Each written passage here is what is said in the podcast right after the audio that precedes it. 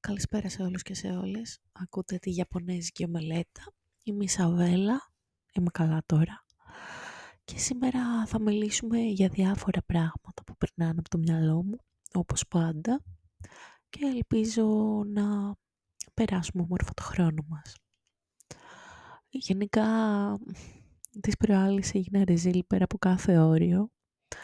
Ε, σε μία στιγμή που θα μπορούσα να την περιγράψω εδώ, αλλά δεν θα ήθελα, γιατί ήταν τόσο αποκαρδιωτική που θέλω να τη σβήσω από το μυαλό μου.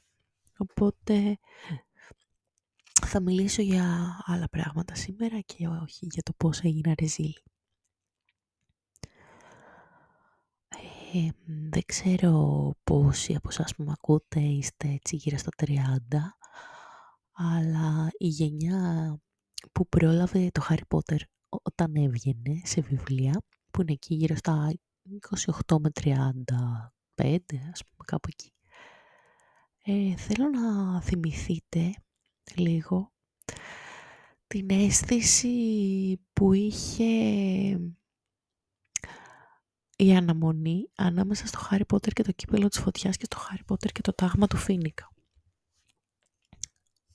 Προσωπικά, πήγαινα Τετάρτη Δημοτικού όταν είδα τη φιλοσοφική λιθό πρώτη φορά στο σινεμά και τότε είχαν βγει τα πρώτα τέσσερα βιβλία και έπρεπε να περιμένω μέχρι το τέλος της έκτης Δημοτικού για να βγει το πέμπτο. Υπήρχε μια ολόκληρη παραφιλολογία από τον τίτλο μέχρι το τι μπορεί να πραγματεύεται αυτό το βιβλίο. Και τι γινόταν μέχρι να βγει το πέμπτο βιβλίο του Χάρι Πότερ, το τάγμα του Φίνικα διάβαζα και ξαναδιάβαζα τα πρώτα τέσσερα. Διάβαζα και άλλα βιβλία φυσικά.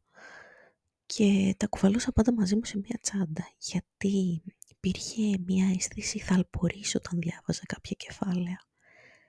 Μια αίσθηση πως ό,τι και να πάει χάλια στον κόσμο, ε, οι από αυτές τις ιστορίες τα καταφέρνουν πάντα στο τέλος. Σαν καλοκαιρινή δροσιά το φαντάζομαι. Όπως όταν ξυπνάς το πρωί στο χωριό και έχει έτσι δροσούλα και μυρίζεις τα φύλλα και τη φύση και είσαι ξεκούραστος και ξυπνάς από τους ήχους της φύσης, από τα πουλάκια που κελαϊδάνε ή τα σκιουράκια ή ό,τι. Σίγουρα όμως όχι από κορναρίσματα και φρεναρίσματα. Έτσι αισθανόμουν και κάποια κεφάλαια από το Harry Potter.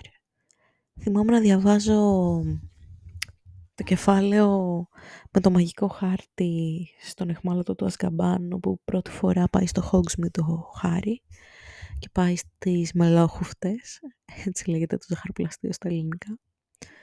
Θυμάμαι το κεφάλαιο στο κύπελο της φωτιάς για το σπίτι των Χέρτ που πεθαίνει ο πιστάτης, spoiler alert, και ε, υπάρχει αυτή η αίσθηση του μυστηρίου που πλανιέται στον αέρα.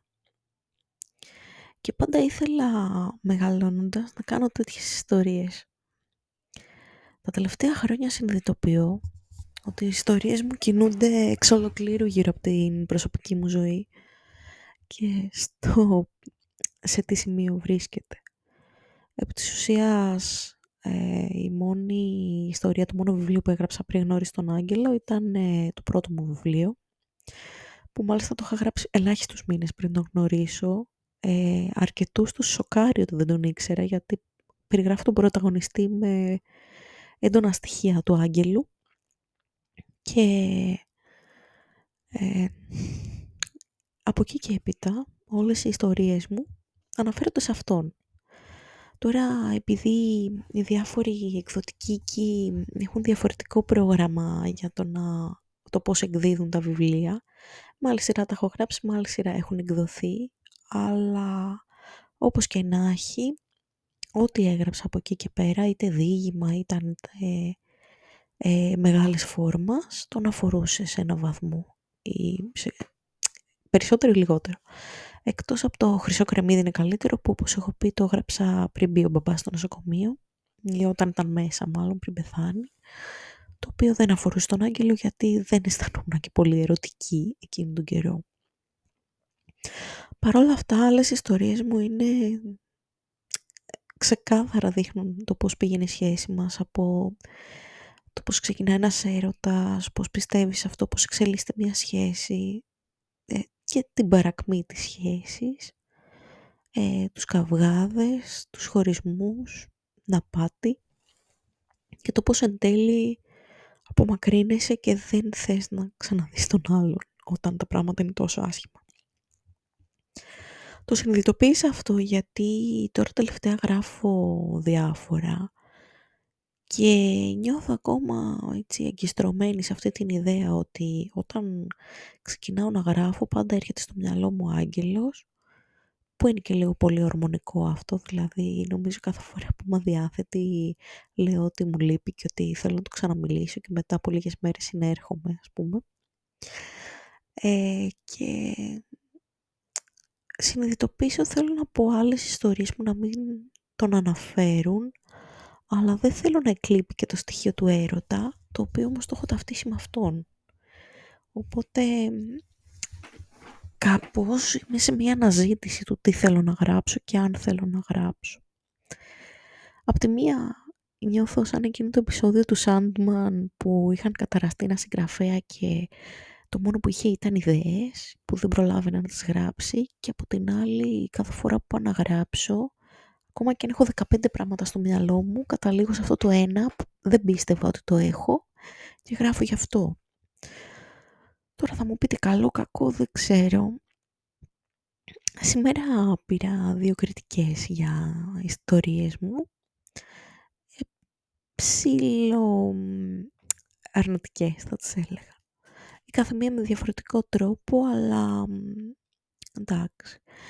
Ε, η φίλη μου η Άννα είχε διαβάσει, ακούσει το μη φοβάσαι απόψε, το οποίο δεν της άρεσε, γιατί στο τέλος θεωρεί ότι εκθιάζω ας πούμε τις τοξικές σχέσεις και ότι δεν της αρέσει αυτό. Ε, εγώ δεν το βίωσα ακριβώς έτσι όταν το έγραφα. Βέβαια ο καθένας ε, παίρνει άλλα πράγματα από μια ιστορία και βγάζει τα δικά του βιώματα και εντάξει, ας πούμε προβλημάτισε αυτό το αν ε, βγαίνει εν τέλει η τοξικότητα και το τέλος είναι τόσο κακό όσο το περιγράφει. Αλλά ναι, δεν ξέρω, όταν βγει στα βιβλιοπολία και το διαβάσετε να μου πείτε στα σχόλια. Αν θεωρείτε ότι είναι τόσο ε, μια ιστορία για τις τοξικές σχέσεις και για το ε, πώς ας πούμε διατηρούνται ή ό,τι. για μένα ήταν μια ιστορία φαντασμάτων παρόλα αυτά. Και η άλλη κριτική ήταν για την κατσαρίδα της άμμου από τη φίλη μου τη Γιώτα.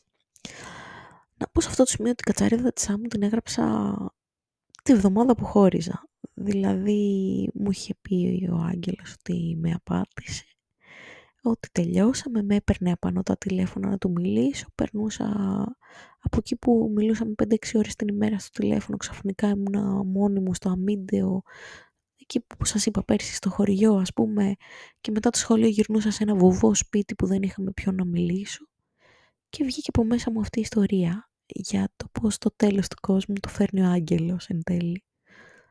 Τουλάχιστον έτσι το σκεφτόμουν εγώ. Η κριτική της Γιώτας ήταν πιο στοχευμένη θα έλεγα, γιατί και εγώ, επειδή αυτή την ιστορία την έγραψα σε μια φάση που απλά ήθελα να βγει από μέσα μου αυτό που αισθανόμουν και δεν πολύ σκέφτηκα αν μου αρέσει ή όχι αυτή η ιστορία. Μετά, αφού εκδόθηκε, συνειδητοποίησα ότι δεν είναι και από τις ιστορίες μου που θέλω να επανέρχομαι ή που νιώθω ότι ήταν τόσο τελειωμένη όταν εκδόθηκε. Νιώθω ότι ήταν πιο πολύ για να βγάλω τον πόνο μου κάπως από εκείνη τη στιγμή του χωρισμού και για να πω αυτό, το ότι το τέλος του κόσμου το φέρνει ο άγγελος. Ότι είναι μια ιστορία γι' αυτό και θα μπορούσα να την έχω γράψει και καλύτερα. Δεν ξέρω. Οπότε πιστεύω η Γιώτα έχει πολύ δίκιο σε αυτή την κριτική που μου έκανε. Πιο πολύ, ας πούμε, όχι ότι δεν της άρεσε, απλά είπε ότι προτιμούσε να έχει και περισσότερες κοινές δράσεις κλπ. Έχει διαβάσει πλέον και σχεδόν όλα μου τα βιβλία, οπότε εντάξει. Κάπως πρέπει να αρχίσουν να κατηγοριοποιούνται, ξέρω εγώ, από το χειρότερο στο καλύτερο. Ε, από εκεί και πέρα, και εγώ η ίδια πιστεύω ότι μερικές φορές όταν γράφεις, γράφεις, γράφεις, ότι αφενός έχεις μάθει έναν τρόπο να επικοινωνείς αυτά που θες να πεις, δηλαδή νομίζω ότι από θέμα γλώσσας, ας πούμε, το πέμπτο βιβλίο μου θα ήταν σίγουρα καλύτερο από το πρώτο. Αλλά από θέμα ιδεών, κάπως από ένα σημείο και μετά στερεύεις από ιδέες και αρχίζεις να γράφεις για αυτά που σε απασχολούν όντως. Δηλαδή, νομίζω ότι σταματάς να κρύβεσαι. Ε, γιατί στις πρώτες μας ιστορίες βάζουμε στοιχεία από πράγματα που δεν τα έχουμε ζήσει και φανταστικές ιστορίες γενικότερα και σιγά σιγά όσο προχωράμε καταλήγουμε σε πράγματα πιο προσωπικά, πιο βαθιά, πιο στενάχωρα ίσως. Οπότε τώρα που έχουμε φτάσει πολύ βαθιά μιας και έχω γράψει τόσα, ε, θέλω να δω αν έχω το κουράγιο, ας πούμε, να σκάψω κι άλλο μέσα μου και να δω τι θα βγει ή αν θα συνεχίσω τις φανταστικές ιστορίες που λίγο πολύ είναι και safe γιατί δεν με αφορούν. Μέχρι στιγμής αυτό το κομμάτι των σχέσεων είναι που καλύπτω στις ιστορίες παρότι είναι στη λογοτεχνία του φανταστικού αλλά θέλω να δω πού θα με πάει και πώς θα πάει παρακάτω κατά τα άλλα, θα έλεγα ότι σήμερα, εντάξει, είμαι λίγο παραπονιάρα. Νιώθω ότι έκανα λάθος που έμεινα Αθήνα. Και γιατί το λέω αυτό.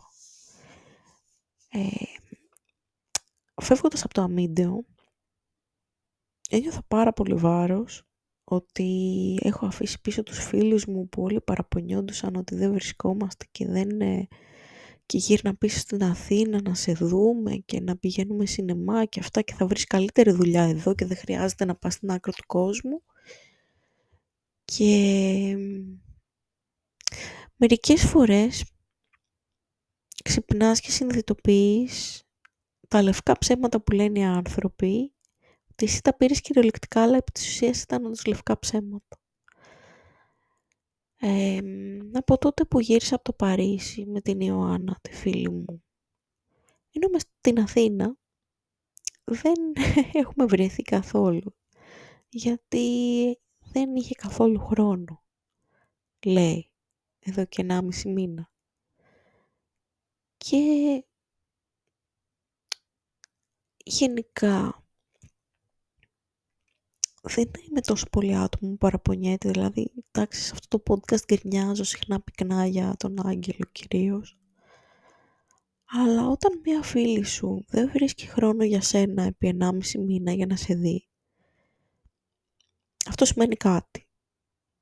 Ναι, είμαστε όλοι ε, με δύσκολους ρυθμούς στη ζωή, άλλος έχει σπουδές, άλλος δουλειές, άλλος σπουδές και δουλειές, μια καθημερινότητα πολύ πυκνή. Ε, γι' αυτό επιλέγουμε και λίγα άτομα να συναναστρεφόμαστε καθημερινά.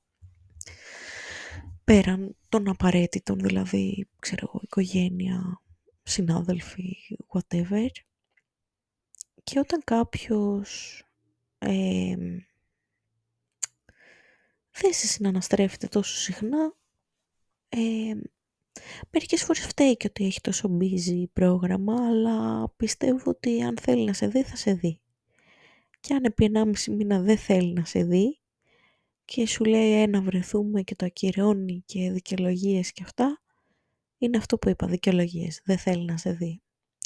Το ίδιο ισχύει και για τη φίλη μου την Αλεξία και στον αντίποδα αυτών είναι φυσικά η ξαδέρφου μου τα Σούλα, η οποία είναι η μόνη θα έλεγα ε, που και είχε έρθει να με δει στο αμύντεο σε μια βάση που ένιωθα πολύ μόνη, ήταν λίγο πριν με τον Άγγελο και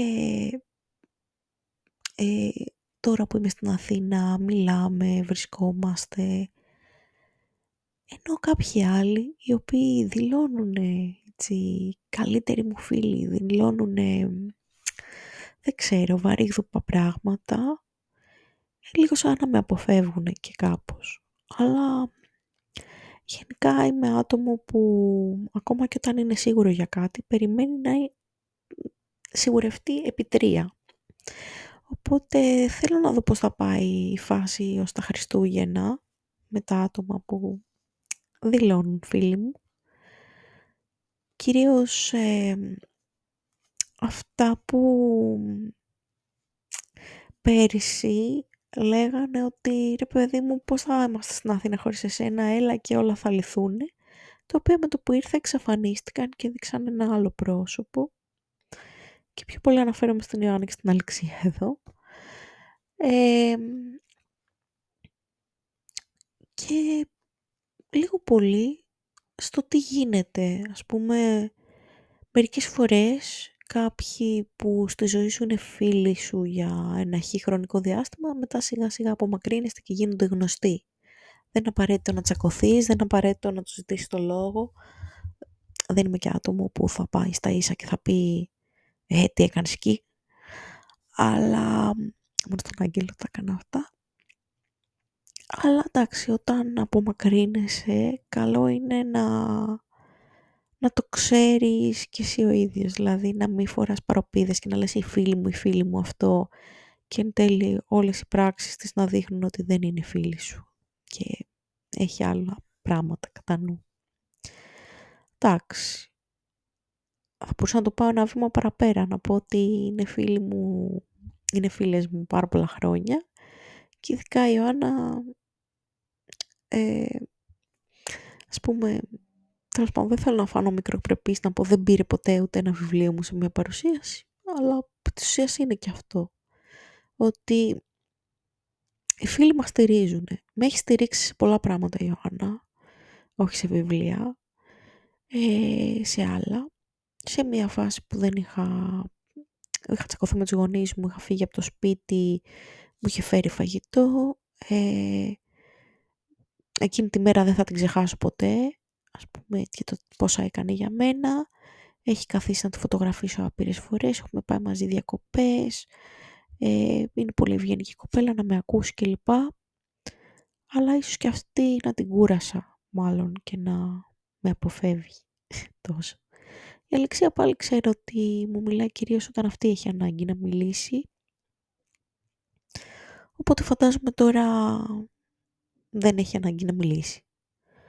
Και, και εγώ δεν έχω ανάγκη να την ακούσω, να πω την αλήθεια. Γιατί μερικές φορές είναι τόσο έντονο το ότι δίνεις στον άλλον παραπάνω από ό,τι σου δίνει, που θες να κάνεις ένα διάλειμμα. Και είτε αυτό το διάλειμμα είναι προσωρινό και σιγά σιγά δεν είναι τόσο κολλητός σου φίλος και γίνεται λίγο πολύ γνωστός, κοινωνική παρέα, είτε αυτό το διάλειμμα είναι μόνιμο και καταλήγεται δύο άγνωστοι στην ίδια πόλη. Τέλος πάντων, πώς ξεκίνησα από το Χάρι Πότερ και κατέληξα στη μοναξιά των ανθρώπων, δεν ξέρω. Σήμερα το πρόγραμμά μου έχει μαθήματα απογευματινά και μετά μάλλον ελπίζω να ξεκουραστώ. Το μόνο σίγουρο είναι ότι μετά από σήμερα θα ξανασηκώσω το τηλέφωνο από το αμύντεο γιατί αυτό είναι έτσι ένα bonus για όποιο μαθητή ακούει. Ε, από χτες με έπαιρνε τηλέφωνα η μία πιανίστρια από το σχολείο. Ε, όχι η Κατερίνα η άλλη.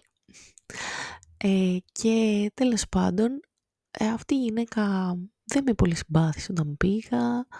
Έλεγε έτσι διάφορα περίεργα. Μία φορά πήγα να τη φωτογραφίσω σε ένα event και να τη βιντεοσκοπήσω και από τότε άρχισε να μου μιλάει πιο κομπλέ είναι μια ηλικία χ, ε, είναι λίγο λαμόγιο, προσπαθεί να λουφάρει από τη δουλειά ε, και όταν έρχεται έχει κάνει ένα στάνταρ πρόγραμμα στο πιάνο που το κάνει σε καπή, χοροδίες, οδεία κλπ. Τα κάνει και στο σχολείο και φυσικά θέλει να φανεί αυτή ε, και φέτος θέλει να τους κάνει ένα musical και με έπαιρνε τηλέφωνο χτες 10-11 ώρα το βράδυ και σήμερα και λέω τι σκάτα θέλει αυτή, ας το σηκώσω ένα τηλέφωνο. Και μου λέει, αν θε... όχι αν θέλω, ότι θέλει να τους κάνει ένα musical και να γράψω το κείμενο και να... την παρτιτούρα και το ένα και το άλλο και της λέω, ε, δεν ξέρω, θα δούμε. Ε, δεν έχω και πολύ χρόνο. Θα ρωτήσω και φίλους μυθοποιούς αν ξέρουν σχετικά με την παρτιτούρα και με το κείμενο από τη Mary Poppins και λέω μπορείς να το βρίσκεις στο ίντερνετ. Λέει στο ίντερνετ, πολύ παιδικό. Εγώ το θέλω και με χιούμορ και έτσι και αλλιώς και αλλιώτικα.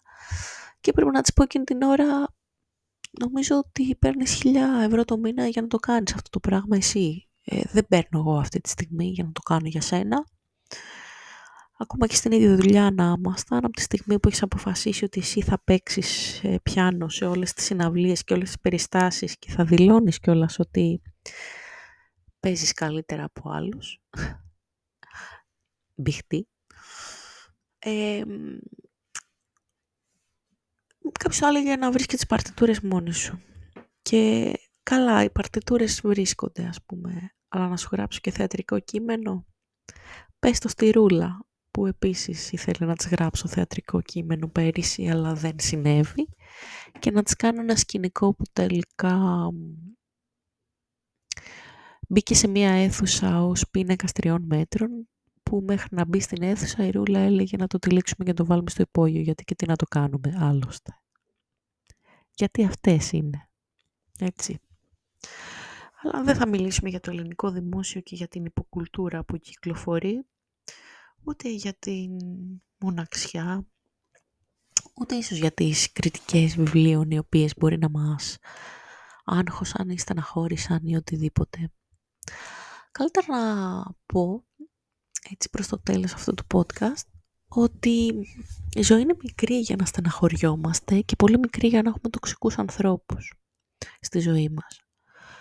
Ε, οπότε, παίρνοντάς τη μία μέρα τη φορά, λέω και εγώ σήμερα ε, να τελειώσω τη μέρα μου γράφοντας και μάλλον κάνοντας μαθήματα πιάνου και μετά γράφοντας και να προσπαθήσω να, να χαμογελάσω στο δεύτερο μισό της μέρας τουλάχιστον, γιατί στο πρώτο μισό ήμουν κάπως περίεργα και θα σας ε, πρότεινα και σας να κάνετε το ίδιο.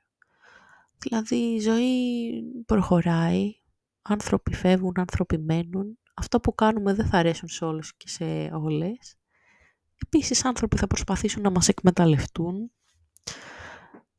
από ένα σημείο και μετά καλύτερα να μην αφήσουμε ε, τα αρνητικά να μας καταβάλουν, να κρατήσουμε ό,τι μπορούμε από κάθε κριτική, να πούμε όχι εκεί που πρέπει, να μην δεχτούμε κάτι αν δεν συμφωνούμε με αυτό και στο τέλος να μην είναι να μην είναι όλες οι μέρες μας ίδιες και γκρίζες και βαρετές, να προσπαθούμε κάθε μέρα να κάνουμε κάτι ξεχωριστό, για μας κυρίως, γιατί η ζωή φεύγει και περνάει. Και γιατί όχι, η προσπάθεια της σημερινής ημέρας να είναι ένα αυθεντικό χαμόγελο και μια συνομιλία, έστω και λίγων, λίγων λεπτών, με ανθρώπους που πραγματικά το αξίζουν και που δεν ε, ε, τους κυνηγάμε για να μας κάνουν παρέα. Αυτά από μένα. Ε, θα τα ξαναπούμε σύντομα. Ελπίζω την επόμενη φορά να πω θετικά νέα και δεν ξέρω να έχουμε όλοι μια έτσι πιο ευχάριστη εβδομάδα μετά από πλημμύρες και φωτιές και μολύνσεις και όλα τα άλλα που είπα σήμερα. Γεια σας. Θα τα ξαναπούμε.